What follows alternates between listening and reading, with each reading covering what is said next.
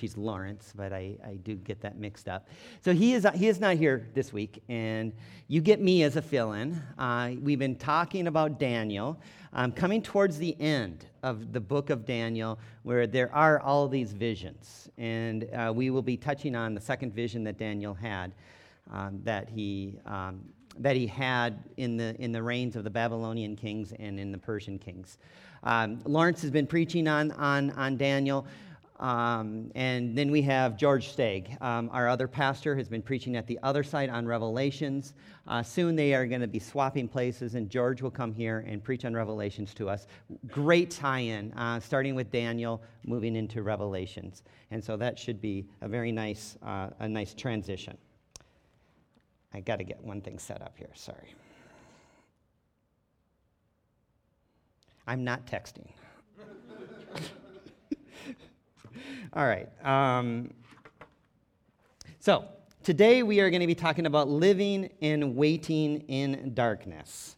And um, so, we live in a time here in 2017 where most of us have access to information about the world around us and all the things that are going on. With this information, we can read about powerful and sometimes evil things that are happening across the globe. We can look to the Middle East. We can look to China. We can look to Russia. We can look to our own country. And it is easy to despair and it's easy to fear the darkness in this world and the darkness uh, that has come, that will come, the darkness that will come to the world of our children. Uh, whether we look at the powerful countries that we see around us, or the powerful rulers, or destructive ideologies or religions um, or changes in philosophy of culture, we can easily fear. And it is easy to look at this moment of time and feel like it is. This is the, the end is very near. And it may be. We may be at the end of time. But history and scripture, if we look at the course of history and if we look in scripture, we can see that, um, that scripture gives us a warning that there have been powerful rulers and there have been dangerous ideologies, and there has been evil in this world for centuries, since the dawn of civilization. Um, many of which have caused harm to God's people, to us, to the Jewish nation. Um, but our hope is in an everlasting kingdom. Our hope is in a power that is greater than any earthly power. And I think that's what Daniel is getting at here in, um, in, in, in the book of Daniel. Uh, we are specifically going to be in, in chapter 8 of Daniel. So let's read um, Daniel. Um, we're going to be, um, there are no, I do not have any text up here. On, um, Lawrence has been giving you the whole scripture to read and follow on the slide. I don't have that. There are Bibles on the aisle if you want to follow along. Uh, we are going to start in Daniel 8. Um, if you um, have your own Bible on your phone, great, take that out. If you have the old fashioned Bible, uh, you, can, uh, you can read that um, as well. But follow along with me. We're going to start in chapter 8 of Daniel. Uh, and there's this vision there's a vision of a ram, and there's a vision of a goat. We're going to look at what that has to say to us today. Okay, Daniel 8, verse 1. In the third year of the reign of King Belshazzar, a vision appeared to me, Daniel after that which appeared to me at the first. And I saw this vision, and when I saw it, I was in Susa, the citadel, which is the province of Elam. And I saw in the vision, and I, and I, and I saw in the vision, and I was at the Ulai Canal. I raised my eyes and saw, and behold, a ram standing on the bank of the canal. It had two horns, and both horns were high, but one was higher than the other. And the higher one over, um, came up last. I saw the ram charging westward and northward and southward. No beast could stand before him, and there was no one who could rescue from his power. He did as he pleased and became great. And as I was considering, behold, a male goat from the west um, came from the west across the face of the whole earth without touching the ground. And, and the goat had a conspicuous horn between his eyes. He came to the ram with the two horns which I had seen standing on the bank of the canal.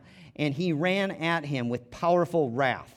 I saw him close to the um, I saw him come close to the ram, and he was enraged against him, and struck the ram, and broke his two horns. And the ram had no power to stand before him, and he cast him down to the ground and trampled him.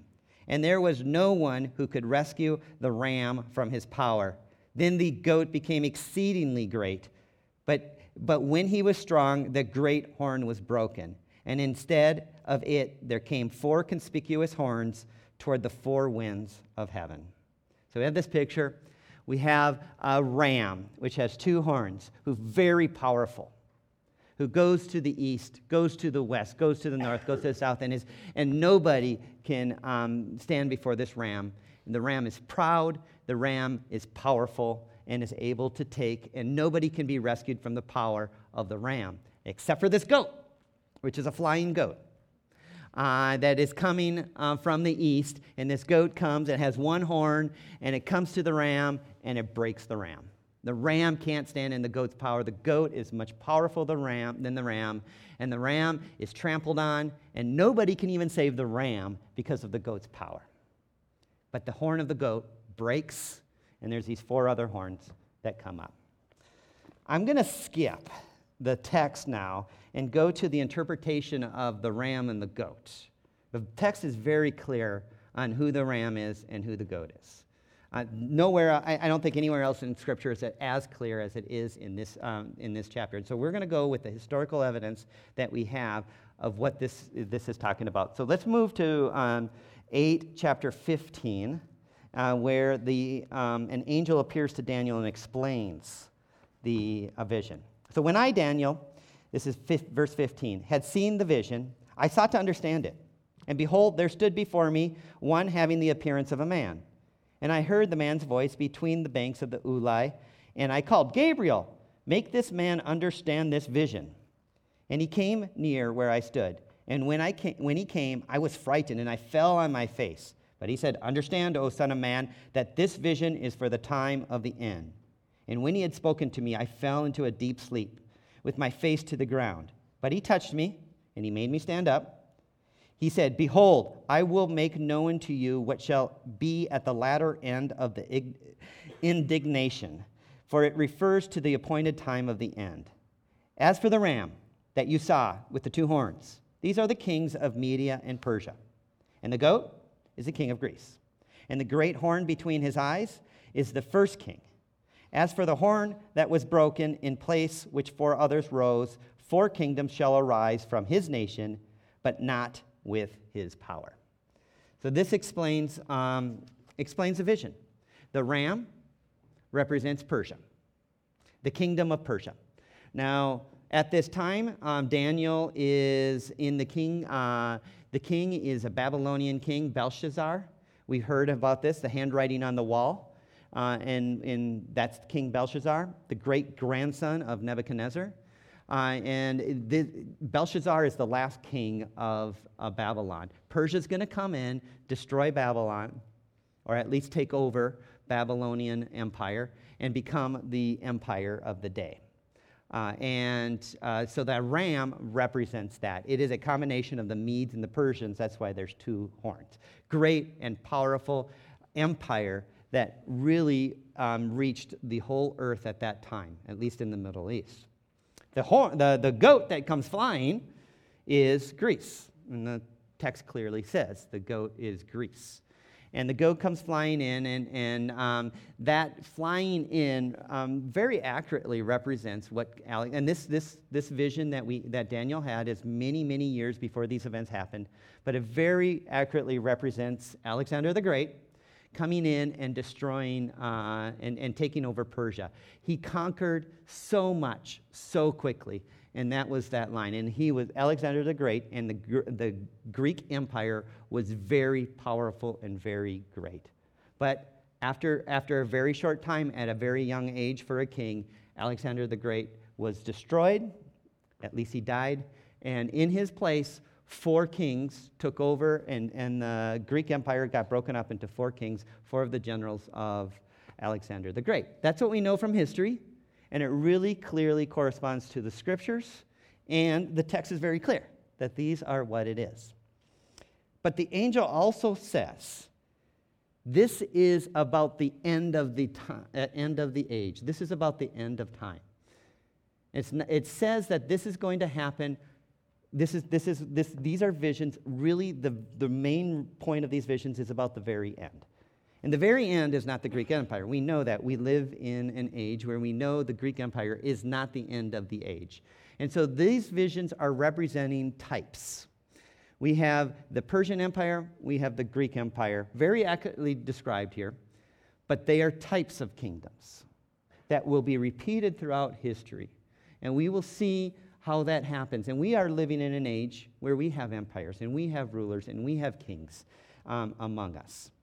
So um, we are living in those ages. The next part of the text, though, is what the chapter 8, the main message of chapter 8, really has to do with this. It's not about this great Alexander the King, uh, Alexander the Great.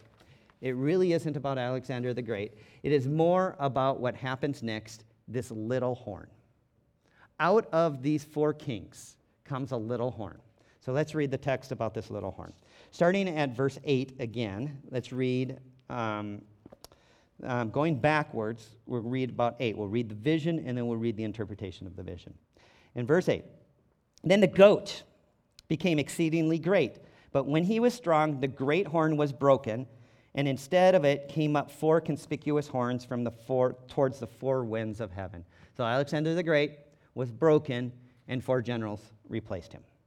Out of one of these came a little horn, which grew exceedingly great towards the south toward the east and toward the glorious land. Now, here, the glorious land, in some transcriptions, the beautiful land. In some translations, it t- says it directly, this is Jerusalem. So, we're talking, this is the, the people of God. This is the kingdom of, the, um, of Israel in Jerusalem. Uh, so, there is something going to happen in the glorious land. This little horn, it grew great, even to the host of heaven. And some of the host and some of the stars it threw down to the ground, and it trampled on them. It became great, even as great as the prince of the, uh, prince of the host. And the regular burnt offering was taken away from him, and the place of his sanctuary was overthrown. And a host will be given over to it altogether, uh, together with the regular burnt offering because of transgression. And it will throw truth to the ground, and it will act and it prosper. And then I heard the Holy One speak, and another Holy One said to the one who spoke, For how long is this vision concerning the regular burnt offering, the transgression that makes desolate, and the giving over of the sanctuary and host to be trampled underfoot? And he said to me, For 2,300 evenings and mornings, then the sanctuary shall be restored to its rightful state. So we have this little horn that appears, and the little horn attacks and overcomes the beautiful place, Jerusalem, and attacks the very things of God. It's not just a power that is overtaking the earth, but it is attacking and confronting God and the heavenly places and everything that is, um, is there. And so we have this picture of a little horn with great power, but this power will end because he 2,300 evenings and mornings, there's a limited time for the power of this little horn. Let's look at the translation, uh, the interpretation of that, starting in verse, um, we'll start in verse 23 with that. And later, at the later end of their kingdom, this is referring to the four kings, when their, their transgressions have reached their limit, a king of bold face who understands riddles shall arise. His power shall be great, but not by his own power. And he shall cause fearful destruction and shall succeed in what he does, and destroy mighty men and the people who are the saints. By his cunning he shall make deceit prosper under his hand, and in his mind he shall become great. Without warning he shall destroy many, and he shall even rise up against the prince of princes, and he shall be broken, but not by no human hand, but by no human hand. The vision of the evenings and mornings that has been told is true, but seal up this vision for it refers to many days from now. So we got this picture of this little horn that's going to arise and, and attack the saints, the people of God, attack the temple, attack God Himself, and attack the spiritual forces of good in this, and it's going to be allowed to do that. Um, if we look at history, um, we do have, um, if, you, if you look at history, um, the, Daniel is in the period of Babylonian captivity, which was 70 years. His people, the Israelites, were taken out of Jerusalem into Babylon. Bab- um, Persia eventually took that over, and as Cyrus was king of Persia, the people were allowed to return. There's a 70 year exile away from Jerusalem. But through Ezra and Nehemiah, people returned to the land. They rebuilt the walls of Jerusalem, they rebuilt the temple. They restarted sacrifice in the temple and the worship of Yahweh and the law in the temple. And so that all was reestablished um, through in, during, the, during the Persian Empire. When Greece came, that was still allowed. And for, for centuries, the um, Israelite, Israelites were able to worship and have a temple and have sacrifice in, um, in Jerusalem. Uh, but then there arises, and this is, this is true historical thing, there arises one of the kings of the, of the Greek Empire, of the, four, uh, um, of the four sections of the empire that were broken, one of these kings, um, and in history is Antiochus Epiphanes, arose, and he was in charge of Jerusalem. And Epiphanes, the name Epiphanes, means um, God made manifest. So Antiochus gave himself this name, God made manifest, that he is God himself, or at least he's going to bring God, and you need to worship him in order to worship God. Uh, and um, what he did is he banned any religious activity other than the, the worship of the Greek gods. In Jerusalem, he attacked the temple, he took over the temple. He banned circumcision, which is a right for the Jewish people.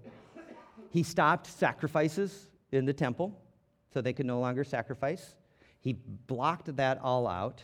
He killed worshippers of Yahweh who continued to try to worship.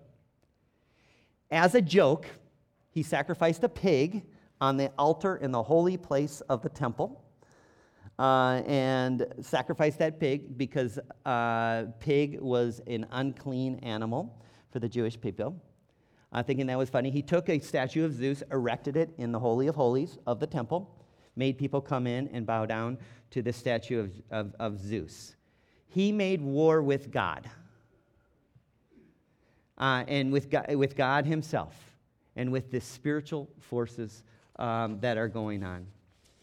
Um, that is what happened in history. And again, this is not really about just Antiochus Epiphanes. It is about the end of time and what is going to be happening in this. But there's this little horn that arises that has great power and is allowed to have destruction on God's people. So the picture that Daniel, I think Lawrence talked about this last week. We have this picture of these powerful and great rulers in the Persian and Greek Empire, and people who do very powerful things, and people who do very evil things, and have great control and power. And, and this is our earthly view of things. We can look at our history books and we can see things that, that have happened in the course of time with kingdoms and rulers and empires. And it's happening right now. We see this earthly thing. But what Daniel's vision is, is there something else there's this spiritual realm that is, that is going on as well. Uh, and the spiritual realm is not heaven, not just heaven, not this place where God is distant and looking down and seeing things and every once in a while doing something and then stepping back. There is an overarching um, influence of this spiritual realm in our physical realm. And I'd like to think about this that we have this earthly realm and there's this spiritual realm that aren't separate but they're really together. It's just we don't see this in our everyday life. We don't see it as we go to work. We don't see it as we check, our, check the news on our smartphones. Uh, we don't see it uh, when we go to vote. We don't see it in the daily things of life. But there really is this spiritual force of God and his, his powers in this life, in this realm that we have. And this is happening. So there is a spiritual dimension, there is a physical, earthly dimension that are happening. And God allows these powers and these rulers, and He is over all. There was a beginning of creation, and there will be an end of creation. And God, the maker of the universe, has really been in charge of it all. But during that time, very powerful and very evil things have been happening in cycles throughout all of history. And we get to things that are so terrible, like the little horns, that it, it seems impossible and it seems like the end is here and that evil has triumphed, or at least it has triumphed for this time, and that we wonder what is God in the business of doing? Is he really here? Is he in our times? Or is this going to be all wiped away? What is our response uh, to that? And so, what I would like to do is look at um, comparing this little horn, because this, this text is really about the little horn. With the little horn compared to God's people. And in the text, and really in the New Testament, God's people are called the saints.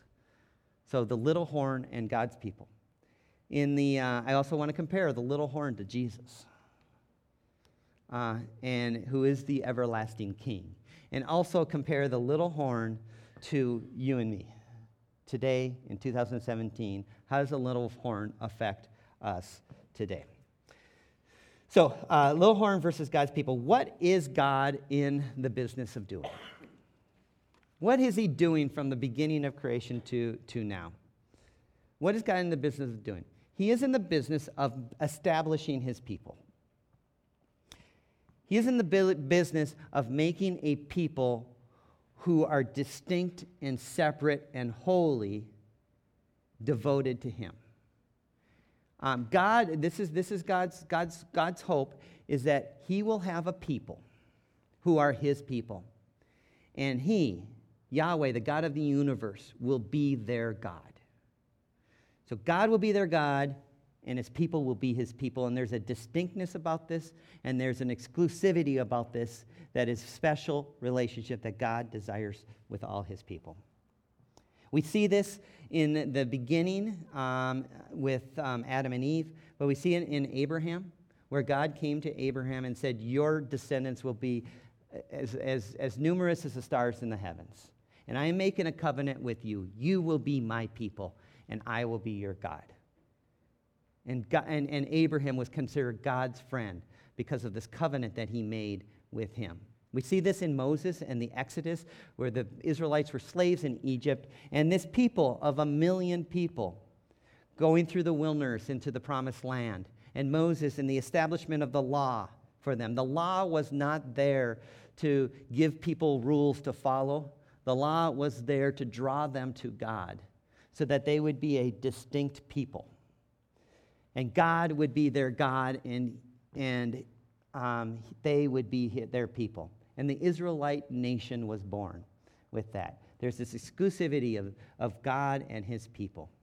Um, in, in fact, Exodus, the, the main point of that is the tabernacle, which is God with us. God has come to his people, and there is a special, distinct relationship with them. We can see this in the kingdom uh, David as the, the highlight of that kingdom, where his, he was a man after God's heart. And, da- and God set up a covenant with David, saying, Through your kingdom will be an everlasting kingdom. You will be my people, and I will be your God. And we see that in David and his kingship and in those things like that. We can see that in the church today after Jesus died and rose again. He established for himself a church, a people of God we are his bride. We are his people, and he is our God. And there is this exclusivity and distinctness about the people of God. God is in the business of making a people. But in that business of making people, we, the Israelites, have failed. We follow after these other things. And if you look at the stories of the Old Testament, you look at the stories in history, you look at us right now, you can see this that there is a falling away. The Israelites would follow after other gods, they would sacrifice to other gods. No longer was Yahweh, the, the God of the universe, their God. They had other gods. And they were no longer their pe- God's people, but they would follow the customs of the nations around them and desire to be like everybody else and no longer a distinct people. Um, And so God exiles them. And God exiles his people, not for good, but he chooses to have them go away. And we see exiles in different ways. In, in, in Daniel, the exile really is an exile away from the land that God has given them into the Babylonian Empire and the Persian Empire. And they are separated from the plan that God had for them. So we see in exile um, the Assyrians, uh, the Assyrian Empire would exile the Israelites, the Babylonian Empire, through God's work and his, his work in all of history, exiles them. In the little horn that we have in this text, there is an exiling, there is a stopping of the worship of God in his temple. Um, and this is something that God is allowing. But in all of these cases, God also restores. God returns the people to the land. He returns the captives who are in exile in Babylon back to the land. He brings Jesus and returns us back to Him, and we are in that same position. So we have the saints, we have God's holy people, um, but we have the little horns. And this little horn is not Antiochus Epiphanes only, but it is, a, it is a type because this vision is about the end of the age. And so we have this type, these little horns that will arise, who will have direct attack on God's people and on the things of God and on God Himself. Um, Belshazzar, a few weeks ago, uh, Lawrence preached on the handwriting on the wall. He took the very precious goblets and instruments of the temple and had a party and orgy with them. He attacked God and the very holy things of God. He was a type. We have Antiochus Epiphanes, who I've already explained. In uh, the Roman Empire, we have Nero, who attacked God's people, attacked Jerusalem, attacked Christians. Um, the successor of Nero destroyed the temple and, uh, uh, and Jerusalem. There was a direct attack on the people of God. And we can see this through many things in history. Maybe the, the most obvious recent one is Hitler and his attack on the Jewish people uh, in, in that. Interesting enough, enough they, just after that, they were returned to the land, and then the nation of Israel was established. Um, so there is this attack that comes on the people of God through these little horns. Um, in our day today, we can probably imagine some attacks that are happening. These little horns that are rising up in our world. Um, kings and rulers who are boastful and arrogant and powerful who seek harm to God's people and God's rules. There's nations who do evil. There's cultural ideals that, and philosophies that are attacking God's people and God's ways and God's holy things. But the text here is there is an, uh, there's 2,300 evenings and mornings that this little horn is able to, able to attack. Uh, but the little horn will be destroyed not by human hands. And it is a little horn. We have this earthly dimension, this earthly realm that seems unbearable at times, but there is this spiritual realm that is in our midst. And there is something going on.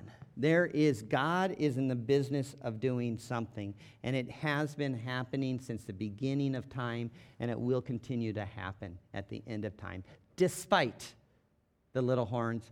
And He also allows these little horns in our life. So, why does God allow these little horns? There is a need. Uh, the people of God, the saints of God, forget. We forget, the Israelites forgot. We forget that God is our God.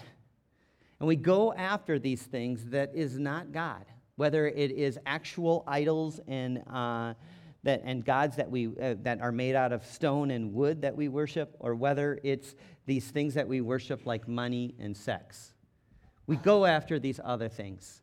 Uh, and God is no longer our God, and we are no longer his people. We are not his saints. his distinct people who are, are different and set apart for him. And so there is this break of this relationship of God and his people, not what he desires. He desires that. He's in the business of bringing these two together. So we see a pattern, and this pattern is throughout the Bible of exile, but restoration. God exiles his people for a time, but he also restores them. He's in the business of restoring them. So, what is he really, what is God in the business of doing in the big picture through Jesus Christ? He's bringing about his kingdom. So, how does the little horn compare to the everlasting king, Jesus Christ?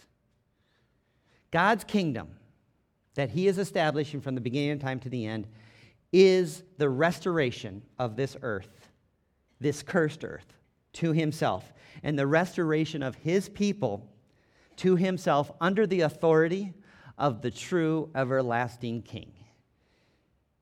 This kingdom is our hope. This kingdom is our rest. This kingdom is a place where God is our God and we are his people. God is in the business of bringing about this eternal kingdom that will never end.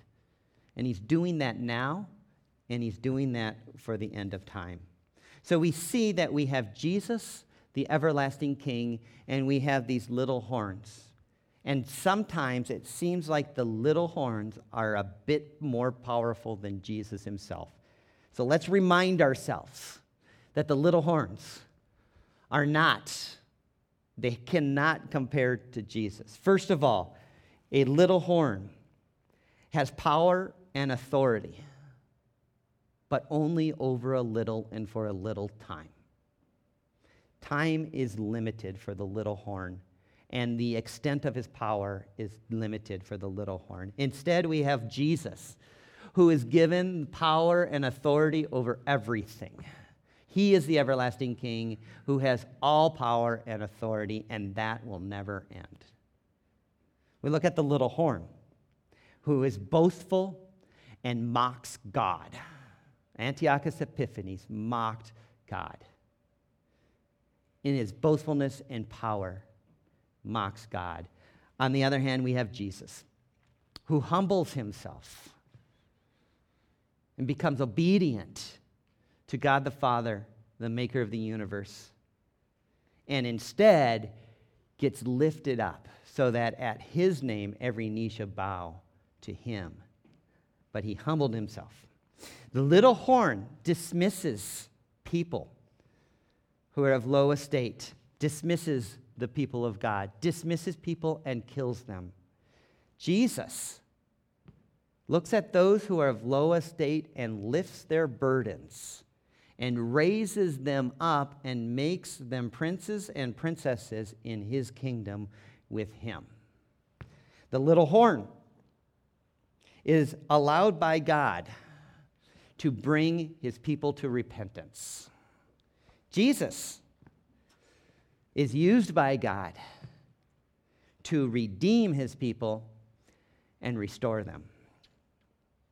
The little horn lasts only for a little while.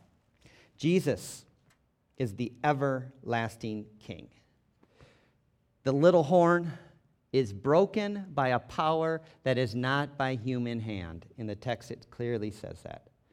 And his power is never to return. Jesus is broken on the cross through sin and death, dies but is restored and brought to life again and has full victory over sin and death and all things. The little horn uh, is our hope is not in the little horn. We cannot hope in little horns or the destruction of little horns because this is only temporary. Instead, our hope is in Jesus and this final restoration of what he is doing in his kingdom. So while there are these little horns in our lives, and if you imagine yourself in the time of Antiochus Epiphanes doing this in the very temple, that is, that, that is nothing to fear or despair of because there is an everlasting king, and God is a business of doing something much more and much powerful than that. So, finally, uh, looking at um, the little horn and us. What is God in the business of doing? What, what is happening, and how are we to respond to these, these um, horns, these little horns in our lives? Uh, God is in the business of establishing his everlasting kingdom, where the everlasting king, Jesus Christ, who is far above any horn that has ever existed in the history of humans, who has authority over all, and where his people are his people, and, and, we, and, and he is our God. God is in, esta- is in the business of establishing that. But when we look at our lives today, we can live in a place where Jesus is king, because Jesus is king right now, and he has all power and authority right now. Jesus has won the victory. Jesus is given the rule and authority over everything. Jesus is sitting on the throne. Jesus, and, and, and, and it says in Ephesians that we are sitting there with him on this throne. Um, if we could really see this spiritual realm and what God is doing and what has already happened, we should have hope. So the, the, the victory has been won. God has, Jesus has conquered everything. But if we really look at this world and we look at things that are going on, if we look at little horns and we look at evil and we look at the victory is not fully realized, and we know that there is something missing. We do not, first of all, we don't see the eternal spiritual realm and what it's really doing in, this, in, in, in our earth and in our daily lives. And we lose sight of God and what He's in the business of doing.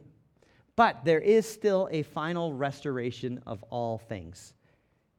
Because we hope and we know in the victory that Jesus has right now, but there is a hope that we can have in the final restoration and establishment of his kingdom that has yet to come. So it's difficult to live in this balance. When one hand, it's done, it is finished, we are there, we rest in God and have victory in Christ. On the other hand, it's not done, at least not completely. And the full victory is still to come, and the final victory is still to come. Uh, Dietrich Bonhoeffer, uh, in Cost of Discipleship, at the very end, talks about Christians. And he uses this term saints for Christians. In Daniel, he uses the term saints. If you look in the New Testament, the term referred to Christians more often is saints. If you trust in Jesus Christ, we are the saints, which really means the separated ones, the distinct ones, the set apart ones for God. It doesn't use the term righteous. We are not the righteous in the New Testament. Um, even though we have righteousness through Jesus Christ, we are made innocent and we are made right with Him. But the term referred is more often saints. Um, and it's definitely, we are not called sinners we have been made right and we have been made clear. And so there's this holy separateness uh, vision of that. And while we are the righteous, because of what Christ has done, thinking of this term saints, um, Bonhoeffer really tries to get us to, to look at what does that mean if we really think of ourselves as saints. As saints, we've been judged and we've been found innocent because of what Jesus has done. But if we rest in that innocence and hope only in heaven because we are saved, we're going to go to heaven, then we miss the point of what we've been called to. We're called to be saints. As saints, we are separated from this world that we live in, this earthly, physical world that we see going on where there is evil and where there is uh, um, a culture that is opposed to God in many ways. Um, we are separate um, in our calling, but we're also called as saints to walk in this world with hope, to walk alongside the world in hope. We have hope of this future that we have. Saints, um, as saints, we walk in a manner worthy of the holiness of God. But we are to hope in the final restoration because we fail in walking in that holiness. But, uh, but our identity is that we are saints. Uh, we, um, this is a quote from Bonhoeffer We are not sinners who are required to become holy, but we are saints who are required to be holy through Jesus Christ. We're not sinners who are required to become holy through our actions and through our efforts uh, to become more like Jesus, but we are saints already, and we're required to be holy through Jesus.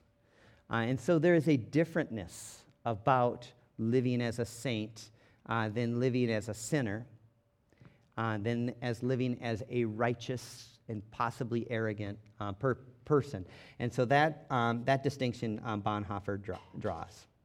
So we have here, um, we are, um, we are, um, we have little horns, we have evil in our midst, um, whatever that form takes in this world. And, and, and I want to think about the little horn more on a big scale, a global scale, instead of just, you know, something individual that you're dealing with on a day to day basis. And we have that. And sometimes that's overwhelming. But often we fear and despair on the big global things that are going on in this world. And I think this, this is speaking to, to that.